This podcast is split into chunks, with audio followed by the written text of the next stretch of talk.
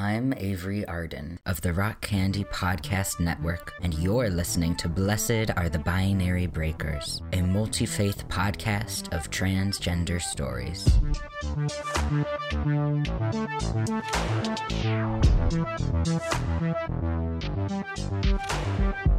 Hey, everybody. It's been a little bit longer than normal between episodes. A lot's been going on in my life. For instance, I've been appointed to the board of directors for my denomination's LGBTQA Plus organization, More Light Presbyterians. I only just got back yesterday from a retreat in Nashville where we all got to know each other and discuss More Light's future.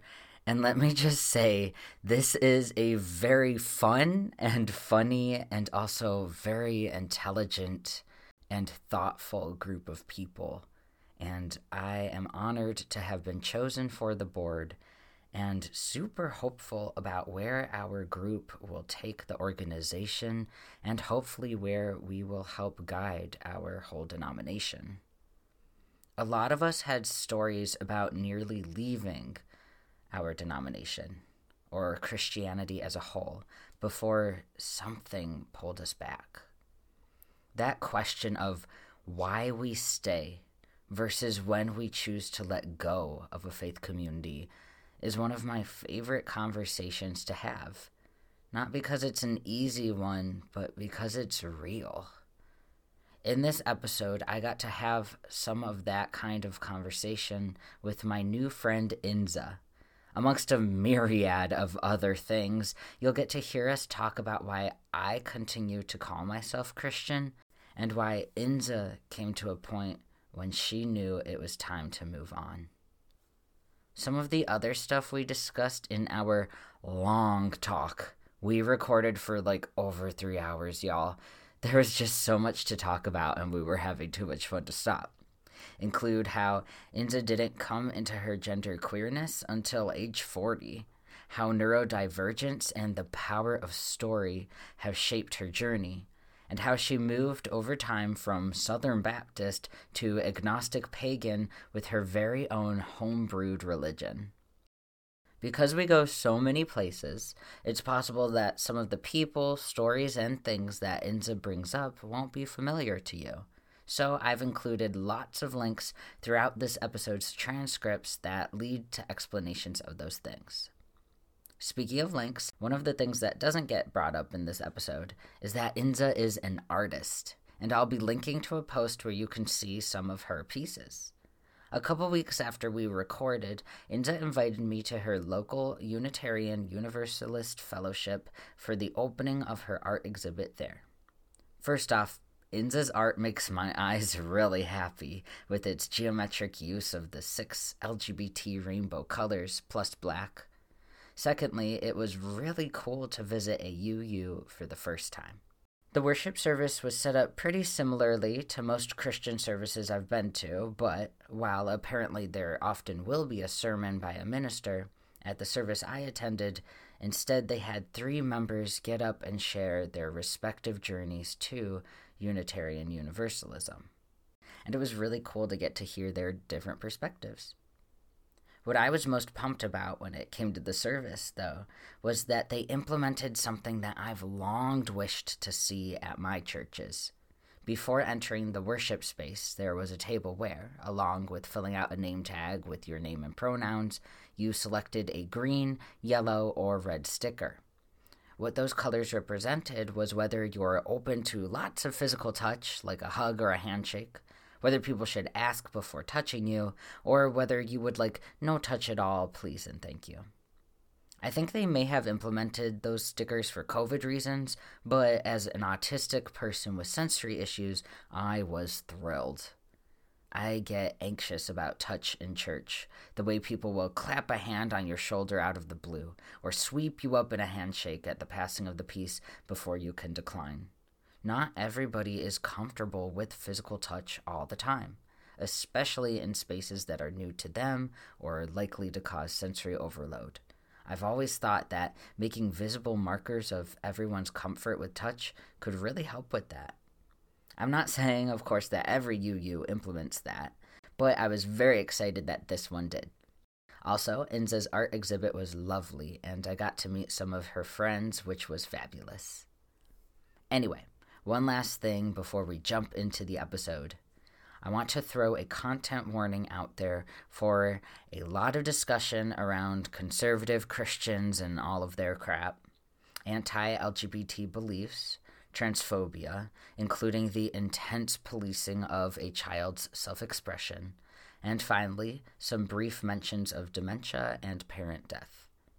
Please, please keep yourself safe, either by looking over the timestamps in the episode notes to see what points you should skip over, or by passing on this episode as a whole. There will be a future bonus ep with Inza where she talks about her own personal pantheon. Really fun stuff in the near future.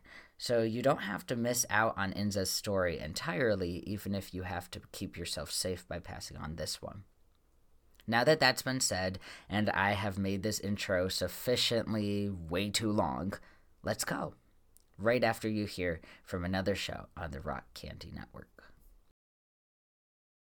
Hi, my name is Stephen Long, and I host a show here on Rock Candy called Sacred Tension. It's about the spiritual discipline of asking questions. If you find yourself uncomfortable in your faith, or if you find yourself caught between modern science and ancient religion, or if you're curious about the journeys of others who are sorting out faith and doubt, Sacred Tension is a place where nothing is off limits. You will find conversations with pastors, cult experts, spiritual leaders, and skeptics, all discussing the ways we navigate the faiths we were given. Find Sacred Tension right here on Rock Candy and wherever you listen to podcasts. My name is Inza Morgan Starr, and I am, I guess, let's see, a trans feminine, gender fluid, polysexual lesbian, maybe is the best way to like succinctly throw a bunch of identity boxes at the wall and see what sticks. uh-huh. Definitely, like when I first was like, "Am I trans?" I came across the term gender fluid and was like, "Wait, what does that even mean?" Mm-hmm. And after being trans for a little while, I was like, "I think I'm gender fluid." Nice. Very much okay. I am very much a woman, and also, oh wait, mm, no more non-binary right now. So, and the thing that helped me with that was actually the pronouns. Mm. Sometimes somebody would say she, her, it would just feel so right. It was like, "Thank you, yes, this is amazing." And then it'd be like, like a sour note. Like it, Yeah. it was the right note, but it didn't hit quite right. I Mhm. realized those times it was happening was the times I was like feeling less femme, so to speak. But as far as pronouns go, uh, she, her has been like my standard. I always tell people. Sure. And also, if it's a more expansive or like willing to try neo pronouns kind of audience, I use they, their. Nice. Yeah. So basically, just taking the th off of the normal gender neutral pronoun and using a z instead. Uh huh. hmm I settled ended up settling on she her partially because the initial trying to get people to use uh Giger or what people did not Mhm. do that at all in my local cir- circle. So I just everybody she her's fine. It gets the message across. I feel that. Like in a perfect world, people would get it and be good at it. Indeed. I also I guess identify as a, a comic book geek and a gamer and a game designer. Oh, cool. Yeah. Like tabletops and video role playing games are like my sweet spot. I am not a Mhm. huge fan of competitive games or of action games. Mhm. Like I play turn-based games for a reason. I like to say hmm my hand-to coordination not the best. Uh, so that I guess I covered sexuality, gender, and then hobbies. Uh, as far as like spirituality and community-wise, I hmm am, I guess, a pagan inclined member of my local UU. The Unitarian Universalist Fellowship of Athens is really awesome and has a nice cross section of different kinds of people at it. hmm Like, like 'cause that's where the trans group that I was going to start, was meeting when I first started back in 2017. hmm So I saw the like seven principles on the wall and was like, I believe all those things, but just no desire to like continue further down the hall and check out the place.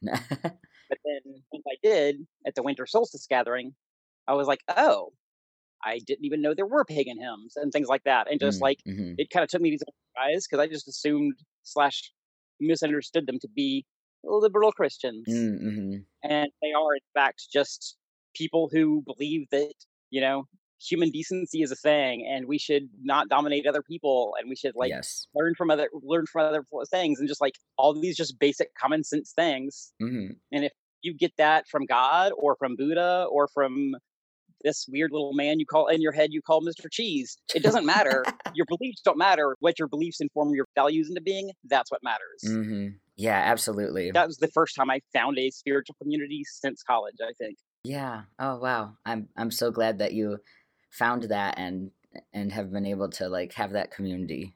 Yeah, I I think the Unitarian Universalists are are super awesome for the reasons you say that it's it's less about like what you think in your head and more about how that informs your your actions in the world. indeed And like you said, it should it should be common sense stuff, right? But sadly it's not. Like what if we just, you know, we're kind to people? Wow. i know shocking so like actually one of your previous guests described it as like social justice the religion hmm and I cracked up so much of that because it's you know not quite right, but also so true.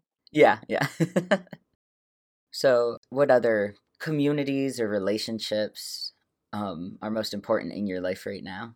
I mean, I have always been one of those people that really best thrives with one-on-one or two, uh, you know, three, three, two three people, maybe sometimes four or five people at once, just like hmm a little group of people. When I'm in a bigger crowd, I'm sometimes a little bit reticent, Same, yeah. but uh, I have multiple good friends I will hang out with when I get the chance. Some more so than others, obviously. But uh, as far as like hanging out with a social group, it's usually either affiliated with the UU or affiliated with the uh, trans support group, which I facilitate. Oh, nice. Sometimes they're they'll try to be some kind of social gathering, and sometimes those have been interrupted or way less available because of pandemic stuff. Right, But yes. that's starting to change. So, hmm but yeah, I, I feel you about like the pandemic. That's been a big struggle for me is trying to find community. Um, I've mostly stuck to online stuff for a while now. yeah, we have had from let's say 2006 era to 2018 era, we had a pretty constant and steady revolving door of people coming to our house to play games semi regularly. And a lot of them were like centered around specifically like this one game that me and my roommate designed. Oh, I love that. And a lot of that kind of started falling away Mm, as people sort of got a little older and started moving away and getting uh, out of the habit or like all of a sudden having to work on the days that right. and also I was working at the job that like was like a fire hose of new people uh, aimed at me that I could just like skim geeks off of and like bring them into the gaming circle and stuff. hmm And so like it just kind of started to wither away. And then when life got crazy and complicated, even before the pandemic, it just we Yeah. started only being able to play like once every six months or so. And so hopefully we will be able to rearrange that and hmm start gaming again soon. Yeah, absolutely. Um, but to to move on, so you're 46 now, and you mentioned in your email that it took you till you were 40 to sort of to realize that you're queer. Um, so I was just kind of curious about what were some of the things that impeded that self recognition, and what finally freed you to explore your own queerness. So that is definitely a multi pronged answer. Right? Yeah. So I'm like a late November baby. My mom calls me the turkey baby because I was born around Thanksgiving. I uh so it was like April of 2016. So it was like I was like basically 40 and a half okay. when all these little pebbles that had started falling off the mountain started gathering steam and became the avalanche that kind of led to me going, "Oh, I guess I am trans." hmm And there is I like often phrase it as I came out to myself hmm or something like that. But I mean, if I'm being honest, I kind of knew slash strongly suspected slash thought maybe, but if not, then what else makes sense? Og, Yeah. kind of around the whole issue Mhm. since I was a kid. Like Right. one of the things that impeded. So I think I like wrote in the outline something like uh, internalized transphobia and bad science. hmm And yeah, that internalized transphobia was not absorbed from any one particular place. Definitely some of it was from the church and my upbringing in the church. Right, But yeah. definitely some of it was just pop culture. And Absolutely. yeah. raised in a like atheist household, I would have been exposed to trans people are either the murdered or the murderers. And either Yeah. way, they're probably sex workers and owned like men. So I didn't fit any of those, and I didn't want to fit any of them really because I didn't like boys, boyhood. Why would I like boys? You know, and so it just didn't make sense that I would be anything other than a straight person, and so that was part of it. Just the figuring out your trans being when you don't even know that's like a possibility. Yeah. Oh. Despite all the random clues that you find out about when you look backwards and go, Oh, yeah. Yeah. Oh my gosh. That that mm, like it makes me so sad and also like just angry at society that I've had several people on the show now and then just friends who have told me something similar about one of the main things that kept them from sort of embracing their transness was that idea of, oh, if I am a trans woman, then I have to like men and men only, or if I'm a trans man, I have to like women and like just that sort of conflation there. Um, that that is what keeps people from recognizing who they are for so long is just I, i'm glad that it seems like people younger people are realizing sooner and getting the information sooner so that they don't have to sort of be stuck there and i know you also mentioned that for a while you just didn't know the word gender queer yeah um, it was like one of those pebbles that i was mentioning uh-huh. was late 2015 i think sometime in 2015 i'm almost positive uh-huh. hearing an npr story about those wacky kids in college with all their different genders besides.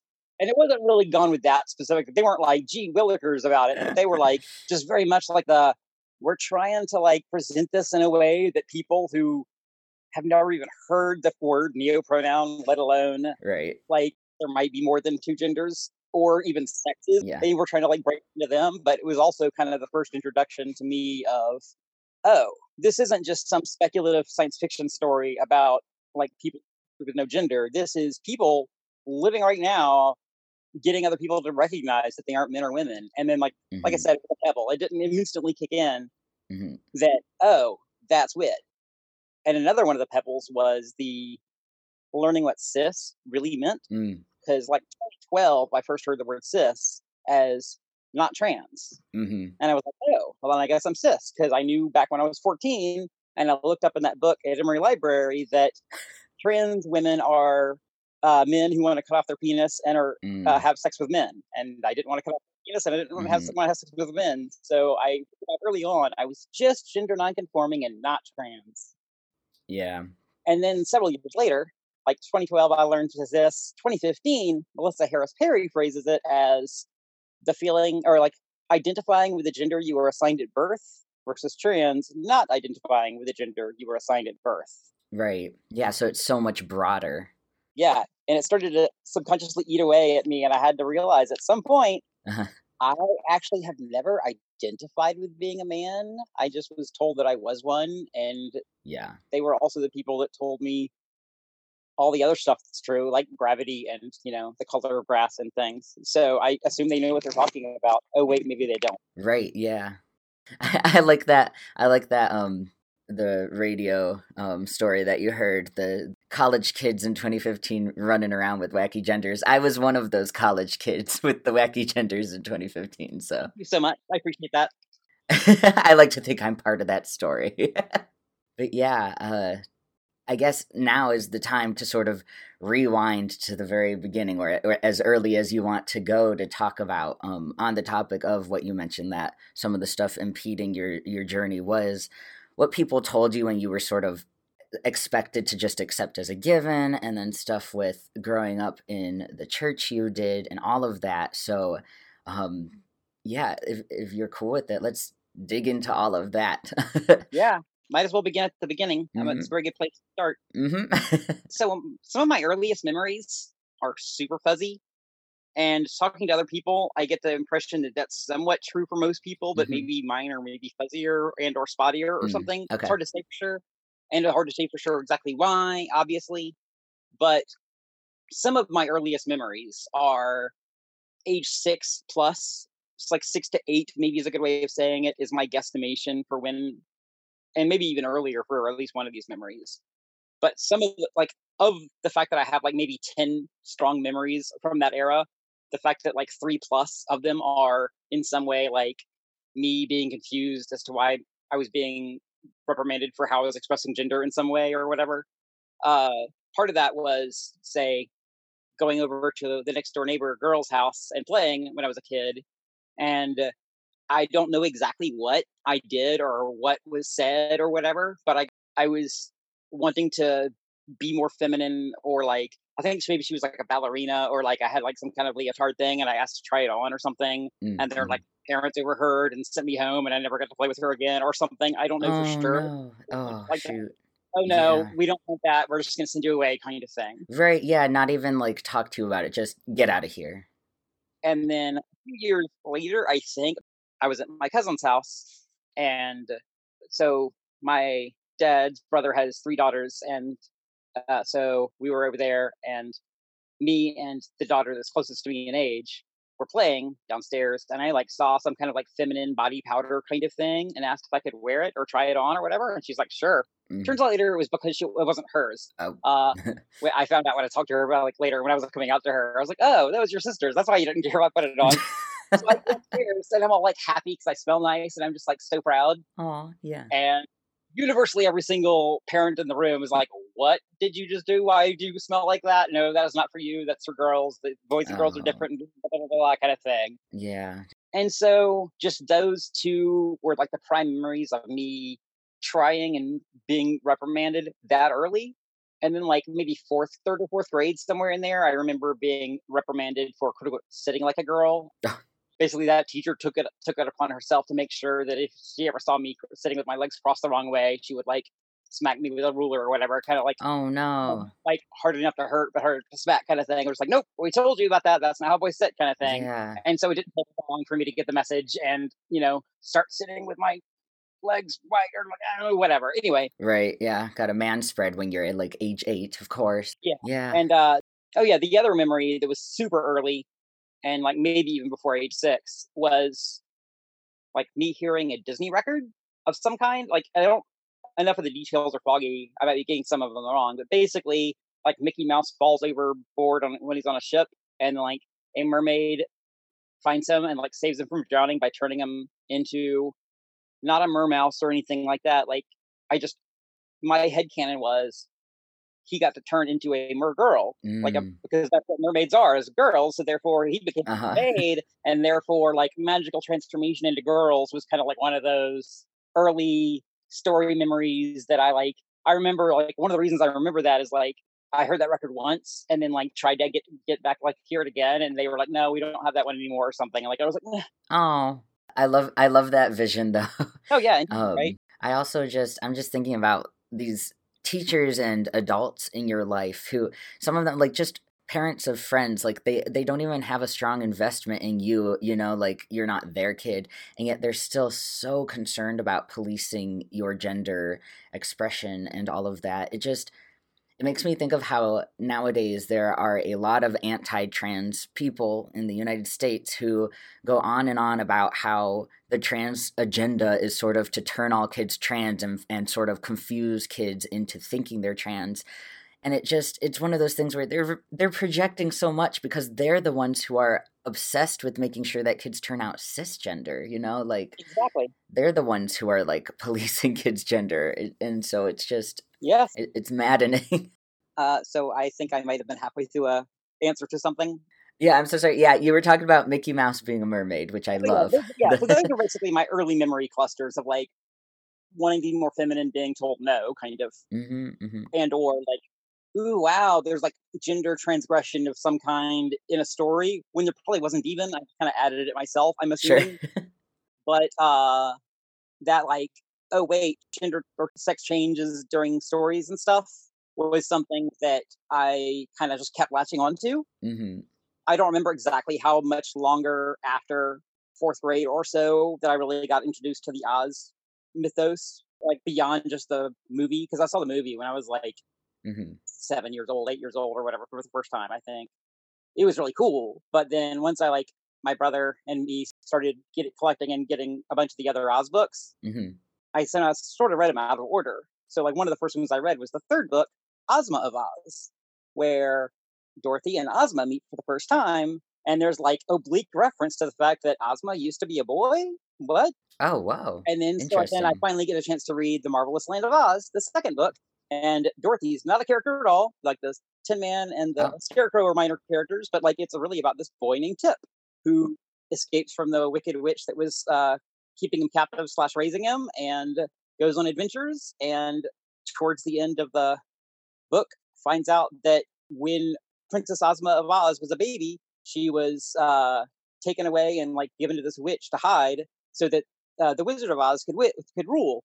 And so she does magic and turns Ozma into a boy and names him Tip. And so Ozma at first is like, "Wait, I, I, I'm, I'm Tip. I'm not a girl. What are you talking about?" and then like does thing, and then she's like, "Oh, yeah, I guess I am a girl." And just like, and thereafter she's uh, Ozma of Oz.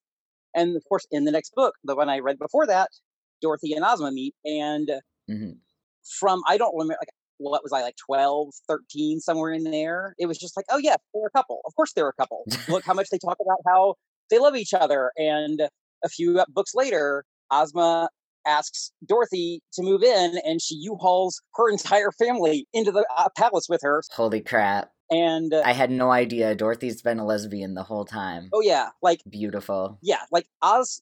The Oz books are like some great queer canon stuff. Holy crap. And one of the reasons why I figured this out years before I even figured out I was queer, one of the reasons why I've never had a problem with the word queer, hmm as opposed to some friends of mine who are gay, hmm who got like literally beat up to that word and like hate hearing it. And it's like nails on a chalkboard to them. Yeah, yeah. One of the reasons why I love it so much is because of the Oz books, where queer was just a word in common usage back Yes. in the 1900s. Right, yes. the good kind of strange, basically, or like that's that's kind of like how it's synthesized in my brain. It's the good kind of weird, The good kind of weird. I like that. and so yeah. And there was also like there's something queer at the uh, lemonade stand, or something queer, blah, blah blah. This little series of books that was like Mm. probably published right before the word queer got claimed by the gay rights movement or whatever. But Uh huh. but th- those were like kind of those early childhood memories of like, yeah, queer's a good word. Why would queer be bad? Why would it be bad to be queer? Yeah. Oh, I love that.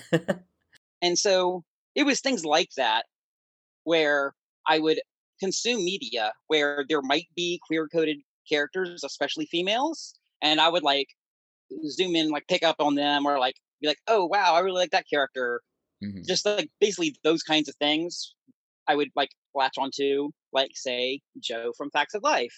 But yeah, but basically just like those characters that are like given to children to hmm exist with or like experience their stories of, but are also a little bit gender transgressive in some way. hmm I kind of like would always kind of focus on them and or would be annoyed when the girl would get together with a boy because I thought that she was with the girl or things like that. And just it was like like I said, that internal sense of rightness was that girls would be together and that of course some boys and girls are together, but you know, the cool ones should be with the girls. You know, like, of- like Yes. And so as I got older and started to really realizing what some of the stuff that was being said in the church I was growing up with, it's just started making less and less sense. Mm. It was like, wait, why is this guy saying all these nice things? hmm And then, then all these other people saying that he's God, but they mean all these mean things. And it just Hmm. it started to make less and less sense and be a greater degree of cognitive dissonance hmm until like it was a slow process over the years. Like I definitely remember like in middle school era being super Christian of like, wow, I'm so happy to be like yeah, like into that like red kind of wow, like early late eighties, early nineties, like it's cool to be Christian kind of pop, pop culture stuff, kind of stuff. And one of one aspect of that actually helped me realize how I wasn't Christian later. Mm. There's this band New Song. They had a song way back in the day called oh something about like you can't uh, a square peg in a round hole or like basically the idea is that Je- everybody has a cross shaped hole in their heart and Jesus is the only thing that'll fit. ah, okay. I like was like oh so does that mean I have a star shaped hole in my heart and that's why paganism fits me but Christianity doesn't? Oh, love it. It helped me understand that the reason why I was never really fully at home in Christianity, but paganism actually felt more real and vital to me in some way than the faith I'd grown up in as a kid was because of that. Like, oh, I just my soul is of a different flavor than everybody else's who's really happy in Christianity. yeah. Mine needs that communion with nature over people in a building and you know mo- polytheism versus monotheism and stuff like that. So yeah, Yeah, I really like that, and that is, I I believe that that there's no one religion or or way to be spiritual that fits everybody. That just doesn't make sense when we look at the diversity of humanity. Yep. But yeah, so while you were still in sort of your your your I, uh, like Christian zone of being like, yes, Christianity is great. What was that sort of like? I know your church was a Baptist church. What sort of flavor of Baptist was it? I mean, Southern Baptist Convention, Mhm. Southern Baptist. Okay. It was uh, my mom actually a secretary for the Southern Baptist Convention for a long time. Mm. The you know the basically the the kind that was busy making sure everybody in the congregation knew that the ACLU was evil and Planned Parenthood Ugh, all about Yeah. like being a death cult to sacrifice babies Sure. and that that the uh, teachers union was out to like corrupt children and just like the the precursors to what we see being virulent everywhere today mhm, mhm. and there is some small part of me that feels a little bit guilty that I was not earlier around going with a bullhorn, going, "Look, these people are radicalizing themselves. Watch, pay attention." But I was just like, those people are just they're doing their own thing. They are so confused and being left behind by history. It'll it'll, it'll, it'll all be okay. Whole nastiness of the last five years or so, six years or so. Did not expect it actually. It, yeah, I, I feel that like sort of looking back and realizing where the seeds were, but just yes, sort of hoping like okay, they're just an insular thing. Yeah. So yeah, I actually went back to the church I grew up in February of last year. I uh my dad passed away in January of last year, and so since they were living up in North Carolina when he died, there was like nobody in Georgia from the family except for me. So I like went to the Georgia Memorial basically, and just talking to a couple of the people in the church, and then hearing one of the songs that they sang at his memorial it was very clear that they had just, you know, hitched their train to the we are Christian soldiers that have to like Yeah, rise together and like take back the nation for Christ and all like like it was very much just like along those lines of Yeah. they didn't literally say we're going for the guns, but it kind of sort of sounded like they were going for the guns. Yeah, Kind of thing. yeah, It was a little weird, I will admit. yeah, and it, it's like you mentioned before that like they're following G- like supposedly following Jesus who is very like anti-military has various points in his story where he tells his disciples actually we're not going to use swords we're not going to hack off someone's ear and yet somehow a lot of Christians have gotten in their minds this sort of like yeah this militant we've got to fight yeah it it's baffling It kind of is. and yet it makes sense when you see how they're really sort of tied to white supremacy and all of that fun stuff. Yep. I until some of the like abortion stuff got re-kicked up and people Mm. started like talking about where the Christian coalition jumped on the abortion train and stuff and like how that came about. hmm I did not know how tied to white supremacy that was and where it like went from one to the other. It was wow. I I could see all the signs of it and I but I just didn't know exactly how explicit they were. Yeah, it's like in a mystery story where you have all the clues, but you need that the the detective to piece it together for you for it all to come clear. Oh yeah. So yeah, like basically that was the stew I was growing up in, and my earliest memories of the church were, oh neat, it's a giant building with cool layout, and oh cool, we like get to like go down to these little nursery rooms and like read cool stories about people from long ago, and Mhm. it was only as I got older and started understanding some of the other stuff they were saying. And especially not what they were saying, but what was implied by what they were saying, or like the logical extension of what they what they must mean if they said these things. hmm And so as I started going, so wait, if you say this, you're kind of saying this too, and do you realize that? And all these kinds of things, and the universal response to that basically being, don't question your elders. Slash, Uh-huh. uh, that's not for us to understand. Slash, God works in mysterious ways. Slash, yeah. you're too young to understand, etc etc et cetera, et cetera. Yeah, all those super like condescending or just flat out unhelpful responses. Yeah. And I think some of them were because the people were like didn't want to bother because it was a kid, but I think a lot of them were they just they had no idea either. They just Right. They didn't right. want to admit how ignorant they were about why this was being said about what didn't make sense or whatever. Yeah, true. Yeah, like it's possible that they had that question at some point and they were told, you know, yeah, God works in mysterious ways, we can't know. And so that's what they they pass on as well. Yeah. And so as more and more of those started racking up, and especially as I started realizing how much more conservative the culture that was raising me was becoming as I was getting older. Like it wasn't just that I was becoming more aware of how conservative they were. It felt like they were being semi radicalized while I was watching, kind of thing. Yeah. And as I was figuring out how little I had in common with all this, it seemed like they were like, even if not like becoming firmer believers in Jesus, because I think I don't think I ever saw a moment in my parents' life where they seemed to believe in Jesus less than one thousand percent at any given moment, kind of thing. Mm. Uh, but just like that, as the moral majority kind of picked up steam and the engagement with politics and everything, Yeah. and that's another thing. Is like my dad's dad was the person who started the Republican Party in one of the counties in Georgia, and Holy crap. my dad and my grandpa were like multi-time chair people of the Republican Party in my county, and you know the county I grew up in, et cetera. And so like I basically came from Southern Baptist conservative Republicans, Yeah. and just as I got older, I kept realizing more and more how much I didn't fit with these people. Yeah.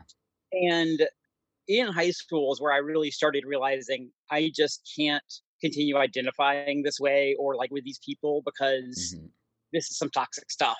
hmm And like I have these little like catchphrases I say about myself sometimes. Like uh one of the things I used to say, or still say to be honest, is Newt Gingrich made me a Democrat because I was raised as a Republican. Yeah. And I was starting to figure out that they were not all great. But then the contract on America and the whole like response to Bill Clinton and everything hmm made me realize that the party I was raised in could not possibly be worthy of my support Right. if they were going to support someone like Newt Gingrich. hmm And uh, so I then looked at the Democratic Party because that was kind of the only other option, it seemed. Right. Yeah. Another binary in life. Exactly. Yeah. As a after a couple of years of Bill Clinton, I was like, okay, well, Bill Clinton has now made me an independent who will always have to vote Democrat because the Republicans are continuously evil. Mood. Yeah. Yeah. As I got older and learned more, I learned it was basically just like the Democratic Leadership Council slash corporate wing of the Democratic Party that I found so distasteful. And there are lots of, you know, proud Democrats that are like very much the kind of Democrat I would sure. be able to Yeah. consider myself to be. So I now kind of have reconvert converted back to being a official Democrat, especially since the two party system shows no signs of going away anytime soon. I know. Yeah. It, it's kind of funny how, like, yeah, you were assigned Republican at birth, but Effectively, yeah. you, you shopped around and you're like, okay, Democrat's the only other option. Oh no. Okay, fine. This flavor of Democrat is fine. Okay. Um, and there are several corollaries or like companions to that phrase, like uh capitalist made me a socialist. hmm, like, mhm, For a long time, I was very much like, yeah, the free market. And then over the course, especially of my like mid twenties and later, and I was like, wow, these people are just not going to ever be okay unless they either rule the world or are dead. So we need to like do something besides just right. let capitalism run unfettered and uh hey now that i like started realizing that maybe not every single thing about capitalism is true then maybe some of these things about socialism aren't true as well and oh wow look at all these socialist countries Yeah. over in europe that are actually doing very well and wait a minute and so like it was like that pebble of well okay these people can't be trusted i need to look Yeah. elsewhere that kind of started it Yeah. What were what were some of your sort of like emotions and stuff as you sort of moved from growing up in a place where you were sort of not allowed to question anything to realizing you had all these questions and different ideas about religion and politics and all sorts of things. Uh, so some of it I can remember, but like I was saying, there are large swaths of my my childhood that are just so vague, and I Mhm. would not be surprised if a decent chunk of that was the part of my brain that realized how bad it would be if I were trans, kept just shoving down or suppressing or making me Right. Edit my memories of some of the times where I had especially strong desires to be a girl or to wear makeup or things like that. Yeah. So who knows exactly how I was feeling on some of this stuff.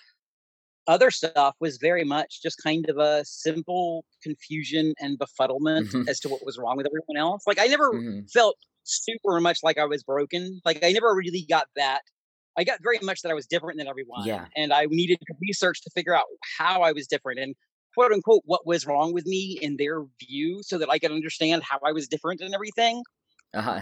I never had that sense of I need to change to become more like them. I just felt like I didn't have the language to understand what I was if I wasn't one of them, kind of thing.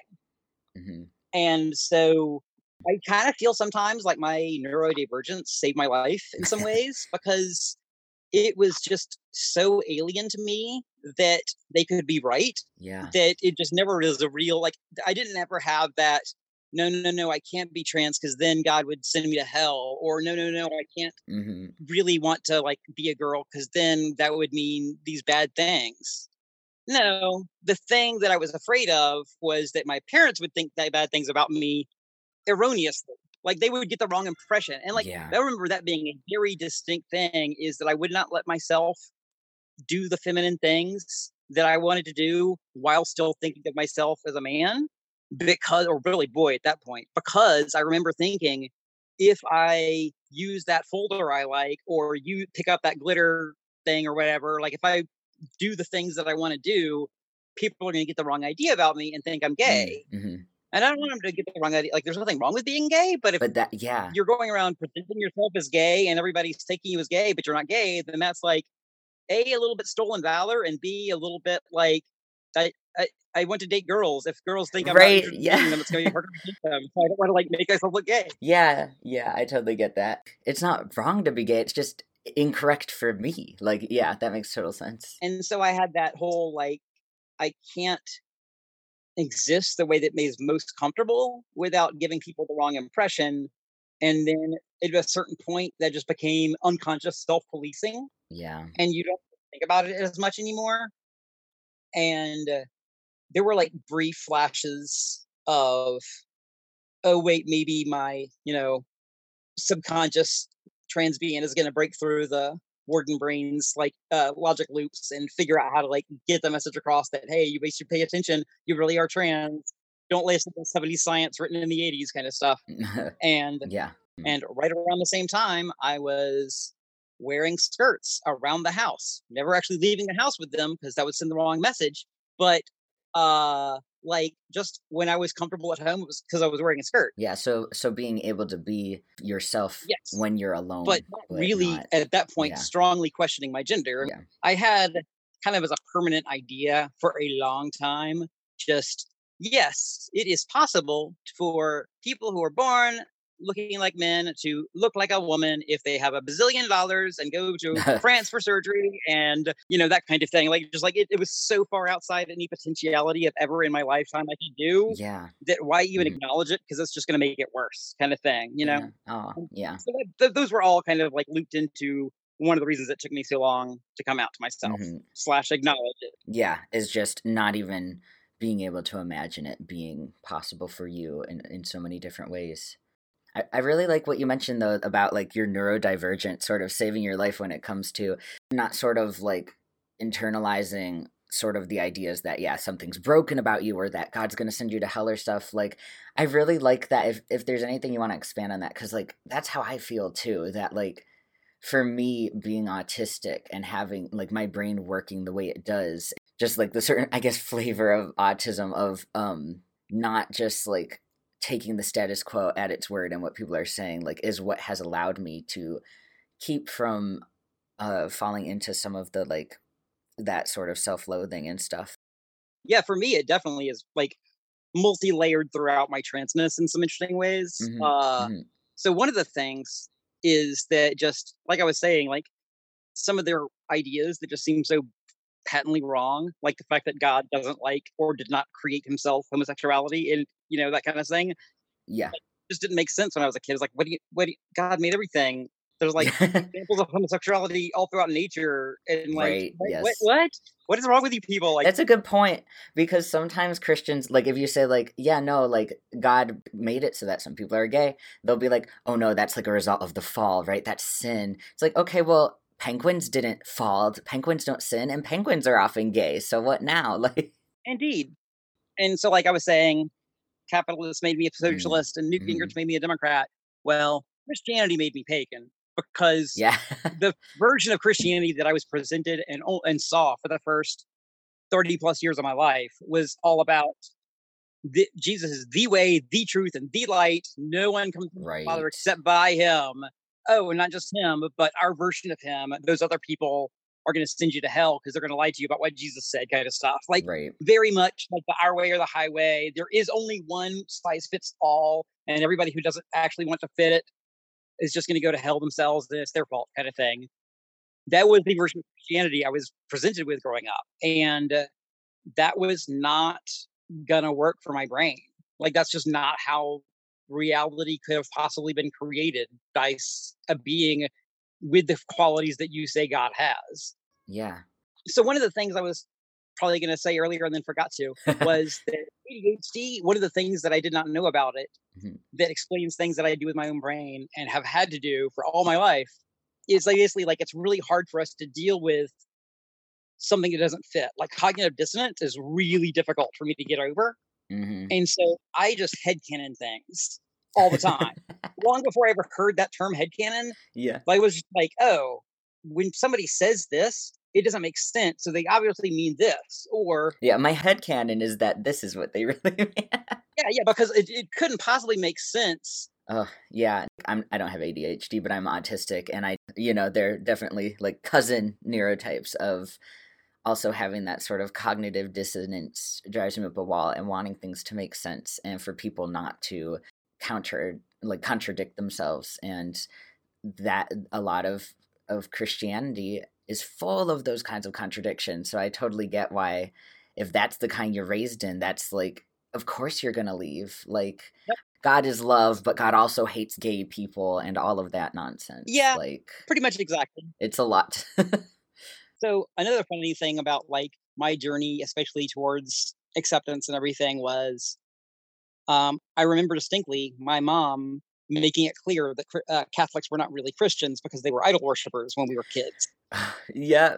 So then, after I'd figured out I was definitely pagan hmm and was definitely not Christian anymore in any way, shape, or form, hmm brother came out to my parents as Catholic. Hell yes. had figured out that if the Catholic Church really was the church, you know, founded like by the followers of Jesus and everything, then it's it behooves us, Sure. the followers of Jesus, to like go into the Catholic Church and like try to fix the Catholic Church if it's not quite right. But you know, From the inside. hmm and basically, as I talked to him more a little bit later, he kind of like there were multiple reasons, but Sure. that was like what I remember hearing them, and the fact that my parents did not react with any kind of condemnation or Oh. Any uh-huh. kind of like, well, just don't bring that weird stuff in here, or any kind of like, just basically almost nothing negative. Like, oh wow. I think yeah. most because like they were definitely like, well, you know, we don't agree with you on that, but you know, Sure. we know you and we know that you're still have a good heart and you're, you know, you love Jesus and everything. So we're just gonna Yeah, I'm glad- on you, however, kind of thing.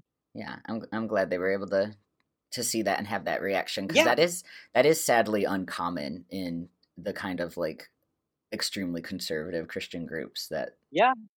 So once I saw that my brother came out as Catholic and my parents did not react with shame and horror, yeah that gave me not immediately, but you know, led up to pretty quickly me realizing that it was okay if I came out to my parents as pagan.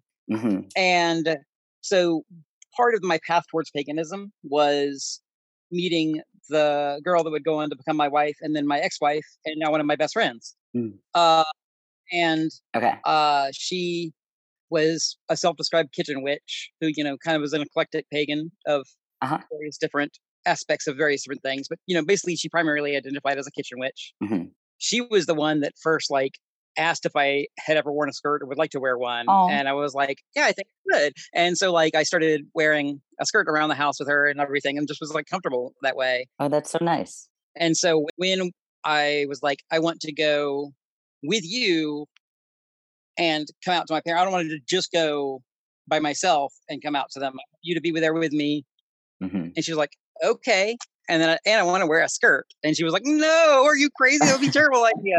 yeah like I was like, no, it's a good idea. It'll be a visual cue that their assumptions about me are incorrect. And I kind of like, it'll be like almost like a visual break of like, oh, wait, nope, this is different. yeah you're like I'm just gonna hit it hit them with all of it at once But that was back in the year 2000, 16 years before I was admitting it to myself that I was actually wanting to wear that skirt for more than one week. was trans Exactly. I was just Mhm. like still pretty Mhm. deep in denial because, hey, I had an awesome hot uh, fiance at the time. You know, this whole like being a straight dude seemed to be working okay. I might as well keep keep at it kind of thing. Uh-huh. So anyway, 16 years later, I come out to my parents basically in the same room, hmm not wearing a skirt initially at first.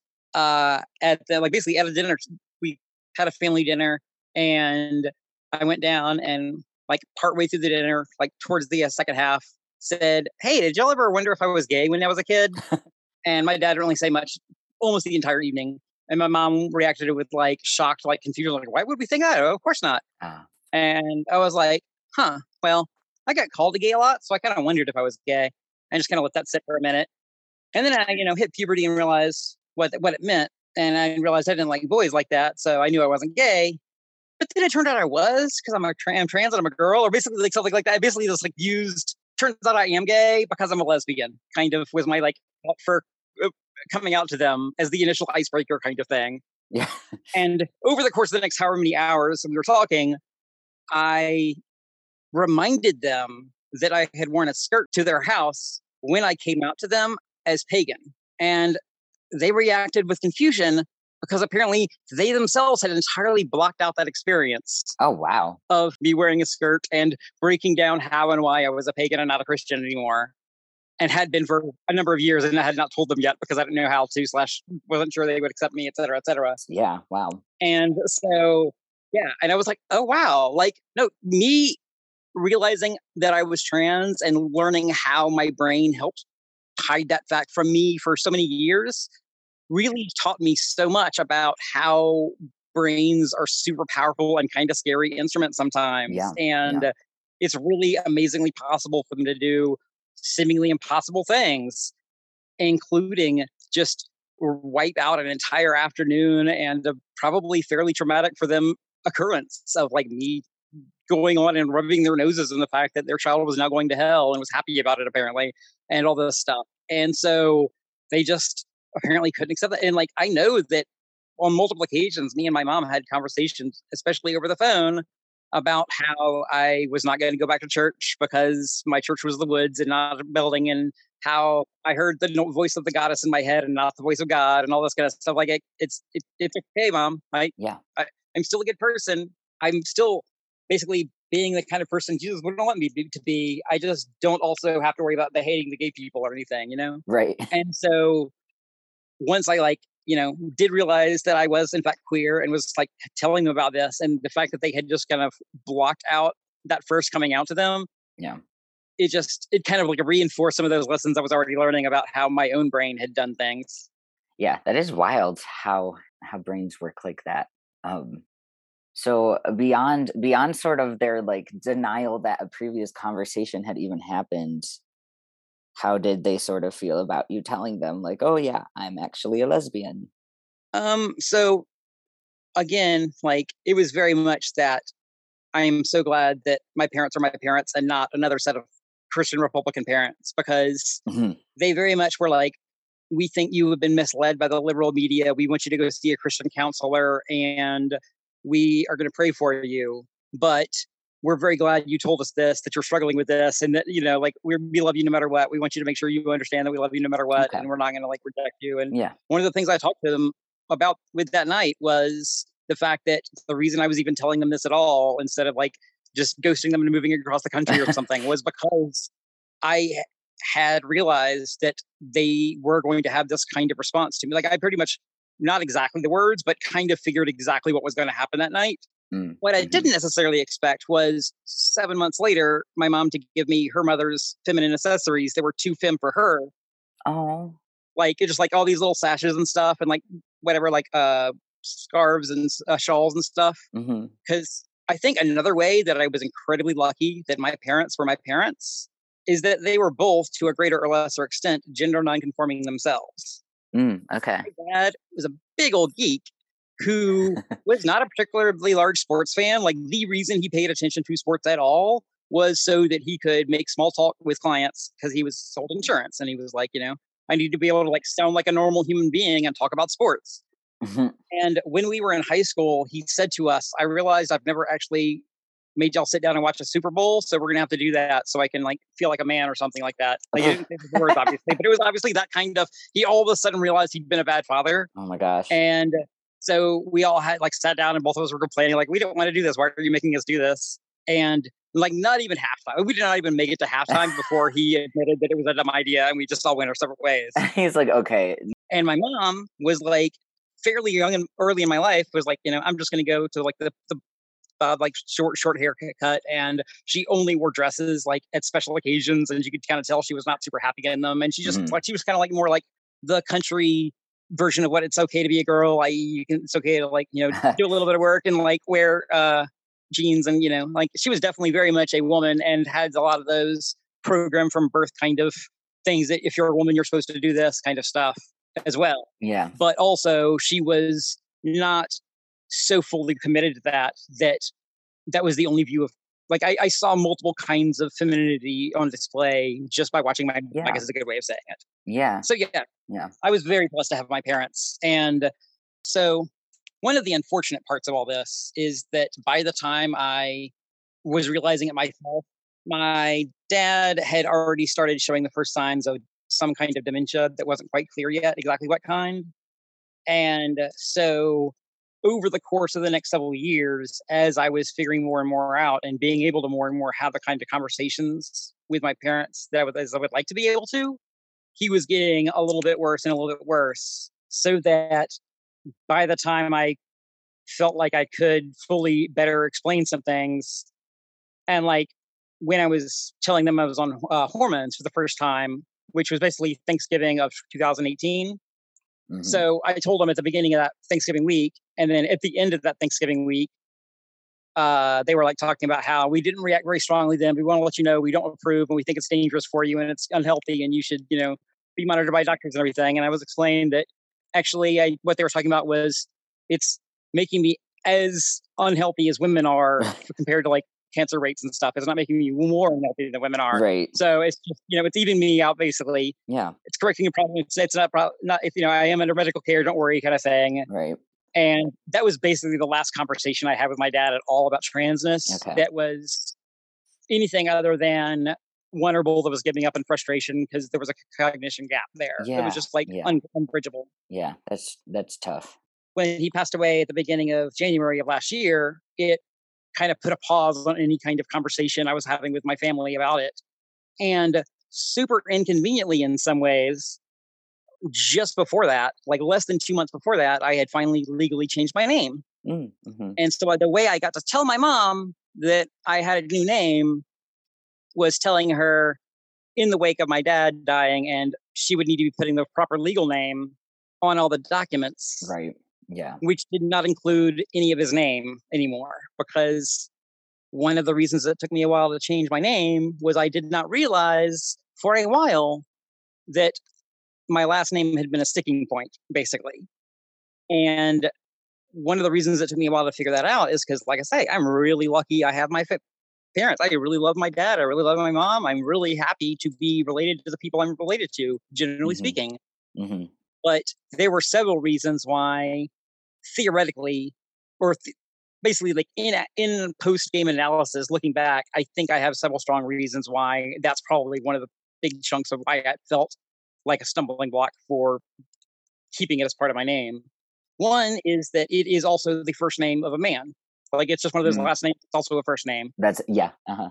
And also, while I love my dad and have no problems with my dad, like basically the only complaints I've ever had about my dad is that he his worldview didn't allow him his love to translate the most healthy way. Is Yeah. is the only real way to say it is anything other than the pure positivity that I generally feel.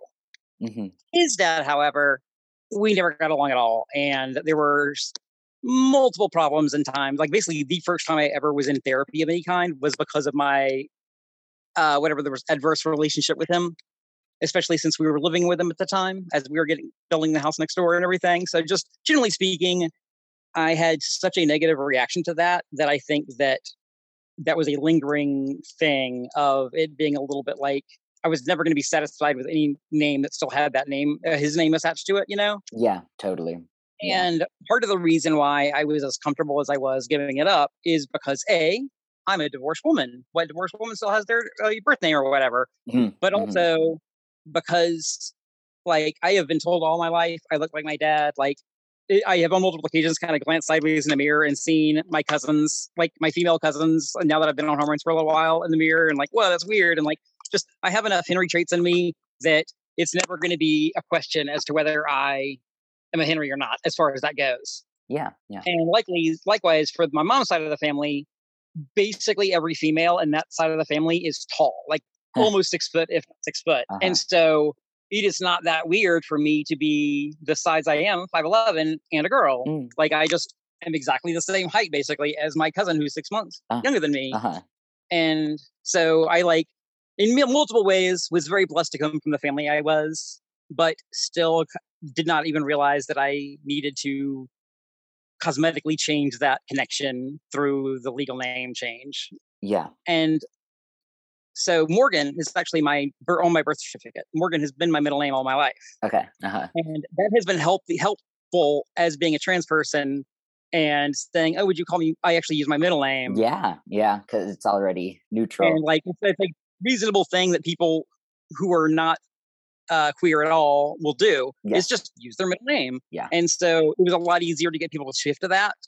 And I definitely admit that part of the reason why I felt the need to keep it was so that I didn't ever have to have that conversation again with large swaths of my life. I could just be like, call me Morgan, it's still my name. I and like I really do like like uh-huh. one of the parts of like myth that I really bonded to early on was Morgana Le Fay. And like nice. yeah. I've enjoyed having that name all my life. I enjoy that I get to keep it.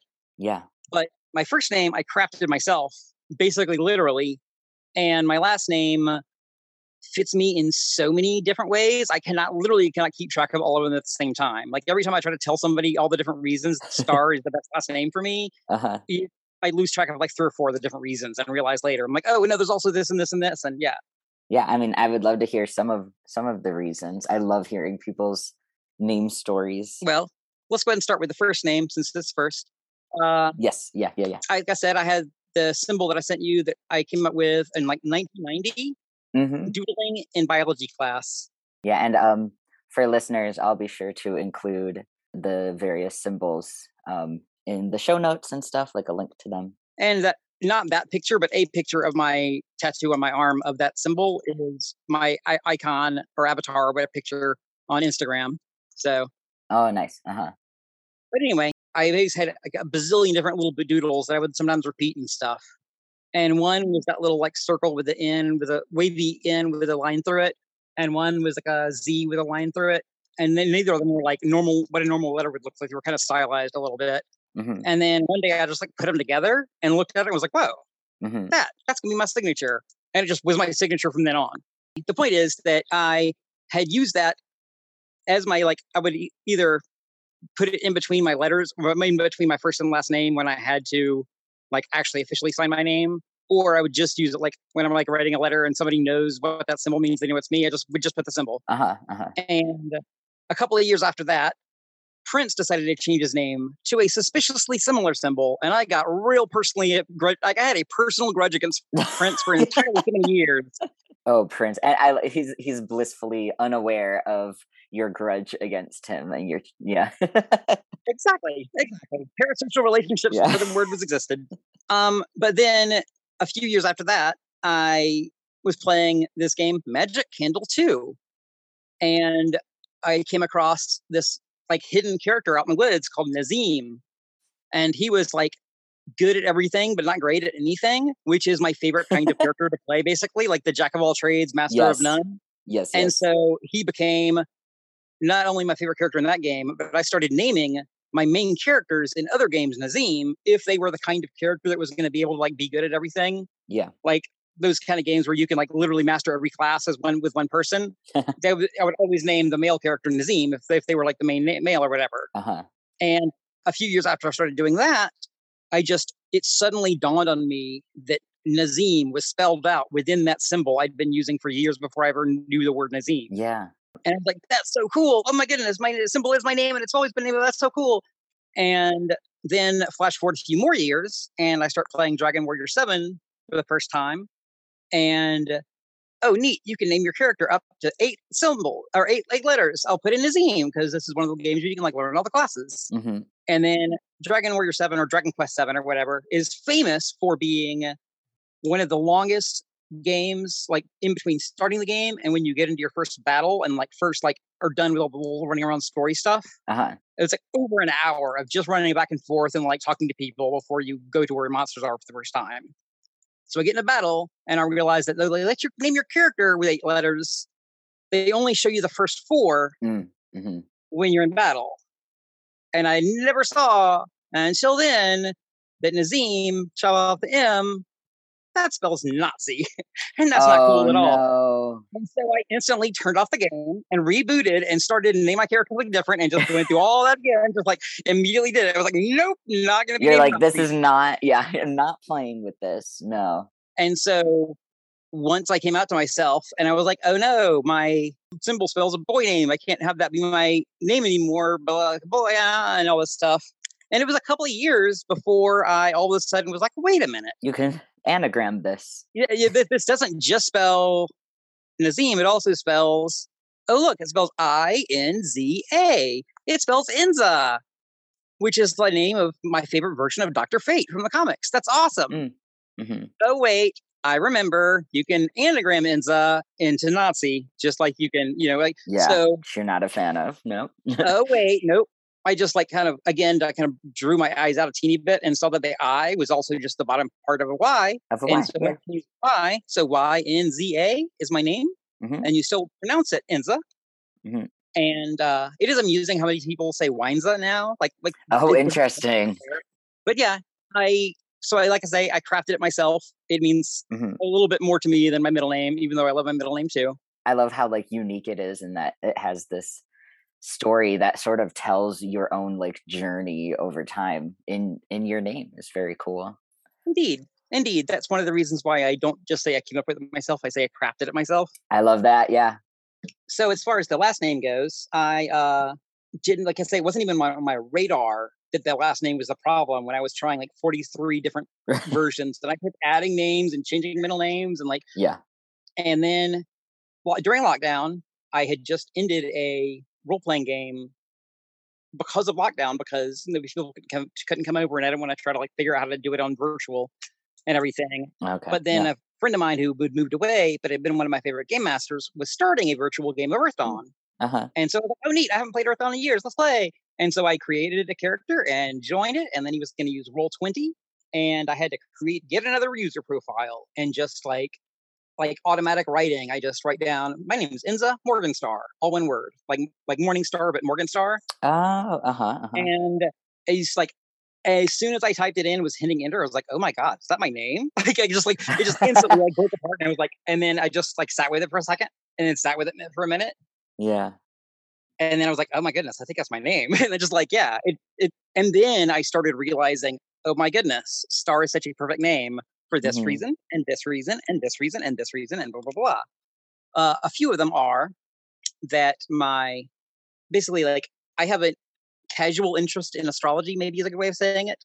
My agnostic lay paganism years have weighed heavily enough on me that I find it really hard to believe the like party line about astrology. Mm. But also, I've seen way too much be true in it and not just the kind of stuff that is easily dismissed as overly broad statements kind of stuff Okay. Uh-huh. especially when you get away from the like newspaper versions of astrology and you start looking Yeah. the way the natal charts work and compared to with current things and everything. There's just some interesting patterns and parallels there that I don't fully understand. And I don't think humanity has enough knowledge about the universe to understand.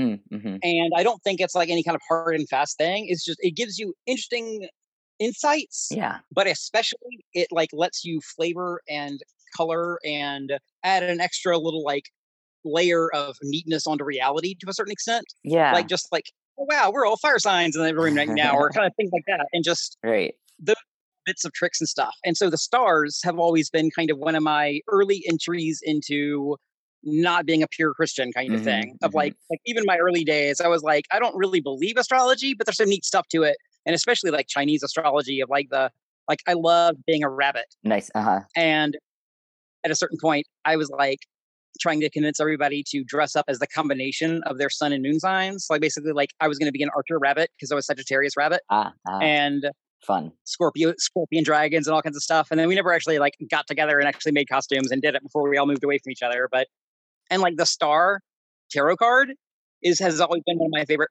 you know, cards of the tarot. hmm Uh, one last one is that I have a holy symbol that I've sent you, the Heshket, which I'll we'll talk about in a little bit here. But hmm the other real holy symbol to me that actually comes from somebody else ever, like the thing that I didn't create that is a super important symbol to me, is the pentacle hmm of Mhm. the, you know the five pointed like the witchy star Yeah. that's pointed upright and everything. Yeah. That is one of my holy symbols, and uh, so the fact that my last name kind of like is a mention of my holy symbols neat. So yeah, Yeah, I love that. So yeah, I would, if you don't mind, like on the topic of the pentacle, what is it? What is it traditionally said to mean, and then what part of that resonates with you? so like the way it was first broached to me was it is basically referring to the elements and then the fifth element of spirit. Like it's Okay. each of the points is supposed to be one of the elements, and then the fifth one, the, the upper point is spirit or whatever. And I, Cool. from like early childhood, was reading role playing game books and like fantasy series and stuff where like elements were like an important part of the magic or the world or like the way the cosmology worked was the elements and stuff. hmm And so that connection to the elements, like definitely like was one of the things that caught me in my early pagan days and like proto pagan days and stuff. Uh, especially over the whole Christianity turning it into an evil symbol when it wasn't kind of thing. I know. and yeah. the whole like tweaking the noses of the overly devout kind of thing of the people that are self-righteous and like yeah my holy symbol scares you Yes. because god that i don't even believe in is what you patterned your devil after Mhm. it's like it's just so, so silly you know yeah it feels like like with the word queer it's a very queer thing to take a symbol that like was first twisted to like people took it and are like this means something bad and you're like no actually it actually it means something good and it's powerful to me so i'm gonna use it. Too bad for you like yeah. Indeed. I had a little list of things to like check at the end to make sure i got everything and there's Yeah. a couple that i never got to. Okay. One of the questions you asked me in the outline was now that you have heard like you because you mentioned like having heard the podcast like showed you that there could be a queer reading of christianity which you didn't even know about or whatever and you were asked like uh-huh. How now that you've heard about this is that healing for you or whatever? And my response was basically um maybe yes and no not really kind of because sure it yeah. is just so like my experience with christianity left me so unable to engage with christianity as a viable religion for queer people hmm and yet i know multiple queer christians and yet i know that that the teachings of christ can make a very valid and queer friendly teaching like, uh, like philosophy and religion and everything but i see so little of the active constant using the media to paint the people who use the word Christian the most as obviously unchristian in so many ways and antichrist like and all these things. Yeah. And yeah. basically like doing that like if we're going to use the term christian we have to spend 25 hours a day 8 days a week making sure that everybody knows that those other people cannot possibly be the kind of christians they say they are because this is what jesus said this is what they're doing this is what blah blah blah all this kind of stuff. And it feels like there is so little of that going on that that's one of the reasons why I didn't know there was much more than va- vaguely liberal Christian somewhere. Maybe that was kind of like my understanding of Christianity and the liberal end of Christianity before I joined the UU. Mhm, And then I started meeting some like people who consider themselves goddess worshippers and Christians, mhm, and that was very interesting to me. mhm. And then I started listening to your show and like was like wow like i don't even remember exactly which one of the first episodes it was but it was something about a queer reading of christ or something like that uh-huh and it literally like almost broke my brain i was like wait what yeah you can use Christ as a valid figure if he's not blonde and with blue eyes. What? oh like, lord yeah yeah like it's such a alien version of, you know, like, and but it was so like that was healing. Just like Mm, realize that it was possible to take the same stew I'd been seeped in yeah and do something healthy with it. That was very healthy. hmm But then it led me back to that but those people though, like like the fact that that is Right. what ninety nine percent Right. of people think of and expect and understand. Fair. Yeah. And yeah. if Christian means the people that would rather have a despot in power and destroy democracy than let people have access to medical care for their for their bodies and their, their own selves and stuff like the people that are like out there saying ridiculous stuff such as jesus wore pants or and Jesus was white. it's just Yeah. oh my goddess so i just i can't wrap my brain around the idea that somebody who believes something vaguely like me would still use that term for themselves because the other like, hmm like i've heard terms like jesus freaks and like the jesus people and various things like that basically people who are like we really are a fan of christ we're not a fan of christianity kind of thing hmm and like those hmm kind of rebrandings and like little sub communes and stuff like that. I heard about them growing up, and I thought that was kind of neat. But also, like they weren't going far enough, and then I the church, and then I went far enough, and then I was fine. Yeah, but kind of re-engaging with people like you and a few other queer Christians I know, it does kind of baffle me exactly how that cognitive dissonance can be squared. Yeah, absolutely. And like it's definitely something that I still struggle to like articulate and like sort of you're right like there is a lot of like cognitive dissonance in it and like I mentioned before like like you I hate cognitive dissonance. I don't know, for me it's sort of part of why I still use the term Christian even though I do know of people who yeah, ev- like refuse to use it for themselves and and instead just call themselves Jesus followers or things like that is because I worry that if I were to try and distance myself from the really, really shitty Christians, that it would be, it would go too far into the like saying, like, I'm not like those people, I'm one of the good ones, and therefore I'd be refusing to look at where I do, where I am part of the problem, if that makes sense. Uh huh. Yeah, it does actually. Makes a lot of sense. Wow. Yeah. So that's a big part of it for me why I still stick to the term Christian. That to do otherwise, I think part of it, if this makes sense, it would remind me a lot of fellow white people who refuse to call themselves white. I think. Yep. Yep. Like, I get that the reason you're uncomfortable with being called white, and like, I get like, as a white person who's had to deal with my own like stuff, is like, because then I have to acknowledge that I have white privilege, that I am benefiting from things that I don't deserve. You know, I haven't done anything to earn it, but I'm benefiting from white supremacy, whether I like to or not. And that does make me very uncomfortable. But taking that discomfort and instead of saying, okay, then I need to figure out how to fight racism, how to fight right, white supremacy, how to use my privilege where I can, if instead I say, well, actually, I'm just not white, that's not going to help things. I am Christian in that I, I go to a church that is a Christian church. I got my my education at a Christian seminary and I follow Jesus and do a lot like Christiany things. It means if I'm going to call myself Christian, I'm being honest with the fact that that comes with a lot of privilege that I need to grapple with and not pretend I don't have.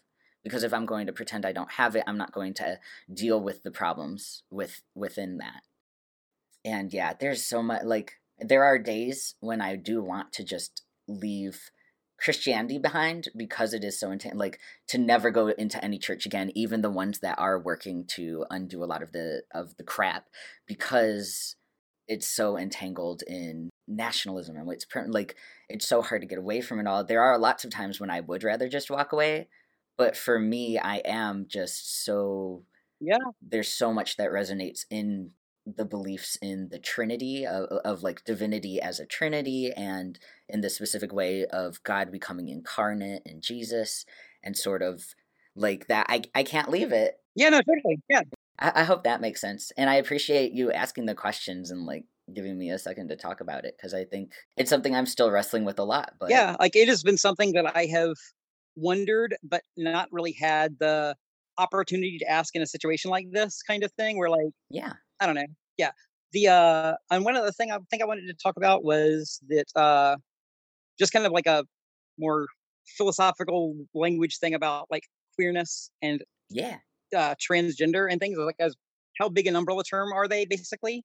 And i am fairly radically uh open as far as things go. Like i hmm understand transgender to mean you do not identify with the gender you were assigned at birth. right So, one of the things that just has never made sense to me is the people who don't think non-binary people count as trans and the non-binary people who think that they don't want to be part of the trans community and things like that Yeah. all of that just confuses me Same. because a we're getting all this we're all getting the same hate for the same reason Exactly. Yeah. and b is like there are so many times where my own gender journey has included points where it's really hard for me to say is this because i'm a trans woman is this because i'm very much just gender iconoclastically different and like in my own flavor of non-binary Uh-huh. or is this it doesn't really matter because it's kind of all of them and none of them hmm so transgender big umbrella term hmm and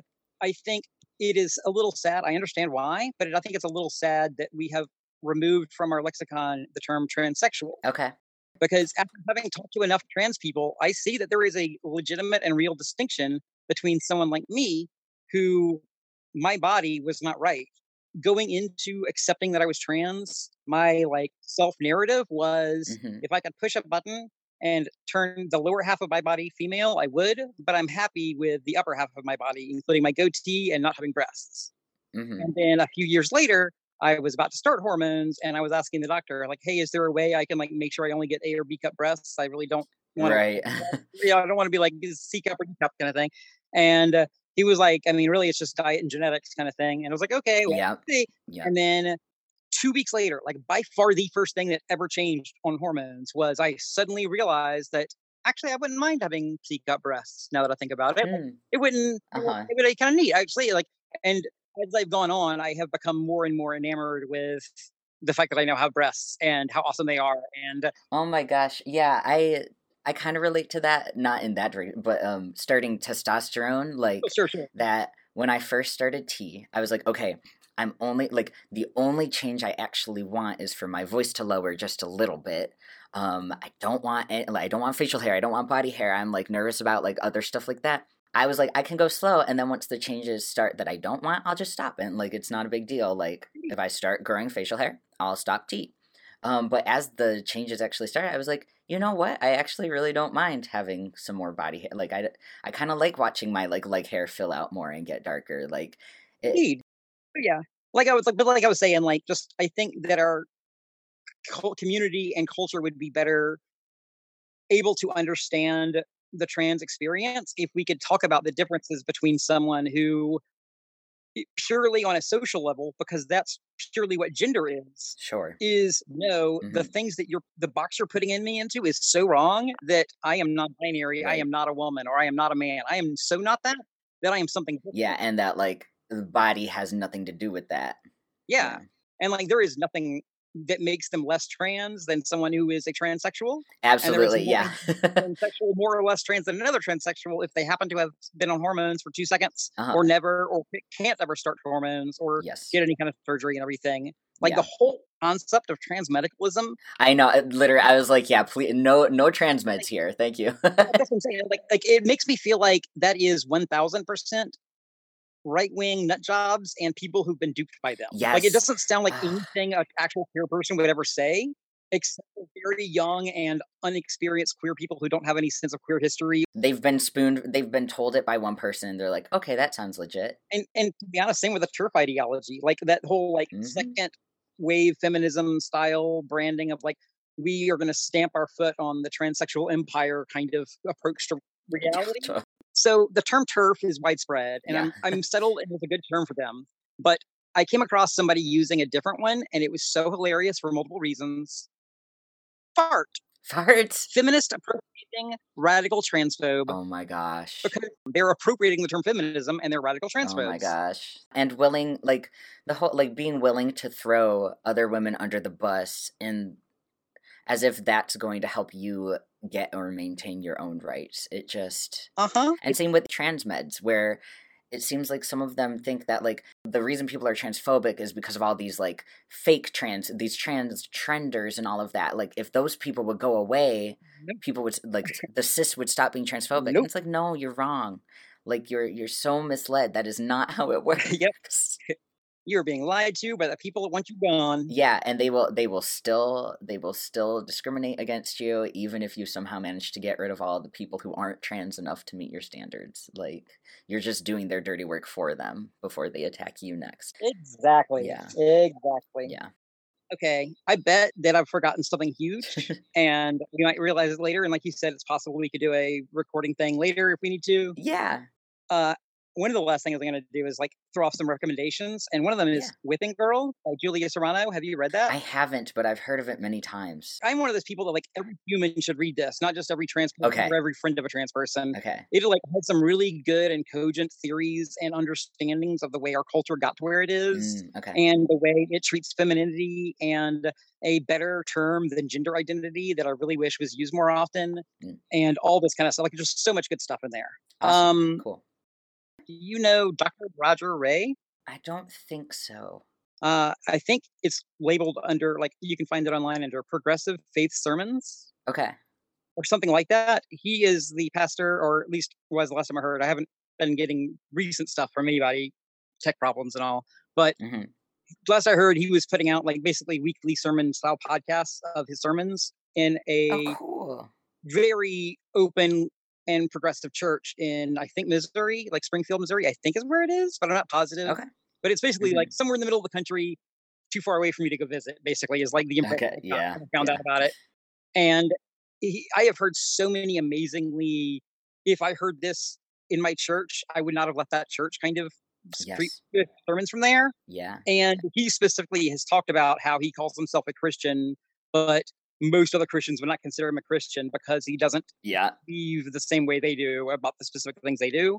But he still finds value in calling himself a Christian. So, like, just hearing you talk about that and hearing him talk about that in the past, I'm like, oh wait, I need to make sure you're, that you know about and can listen to that. Heck yeah. Thank you. And the next thing was uh, basically this one thing I'm introducing has introduced me to so much good stuff. Best of the Left. It's been around for like way more than a minute. Okay. Like it's like 2006, eight, like I don't remember exactly when, but like before 2010. And starting a de- one decade in, Mhm.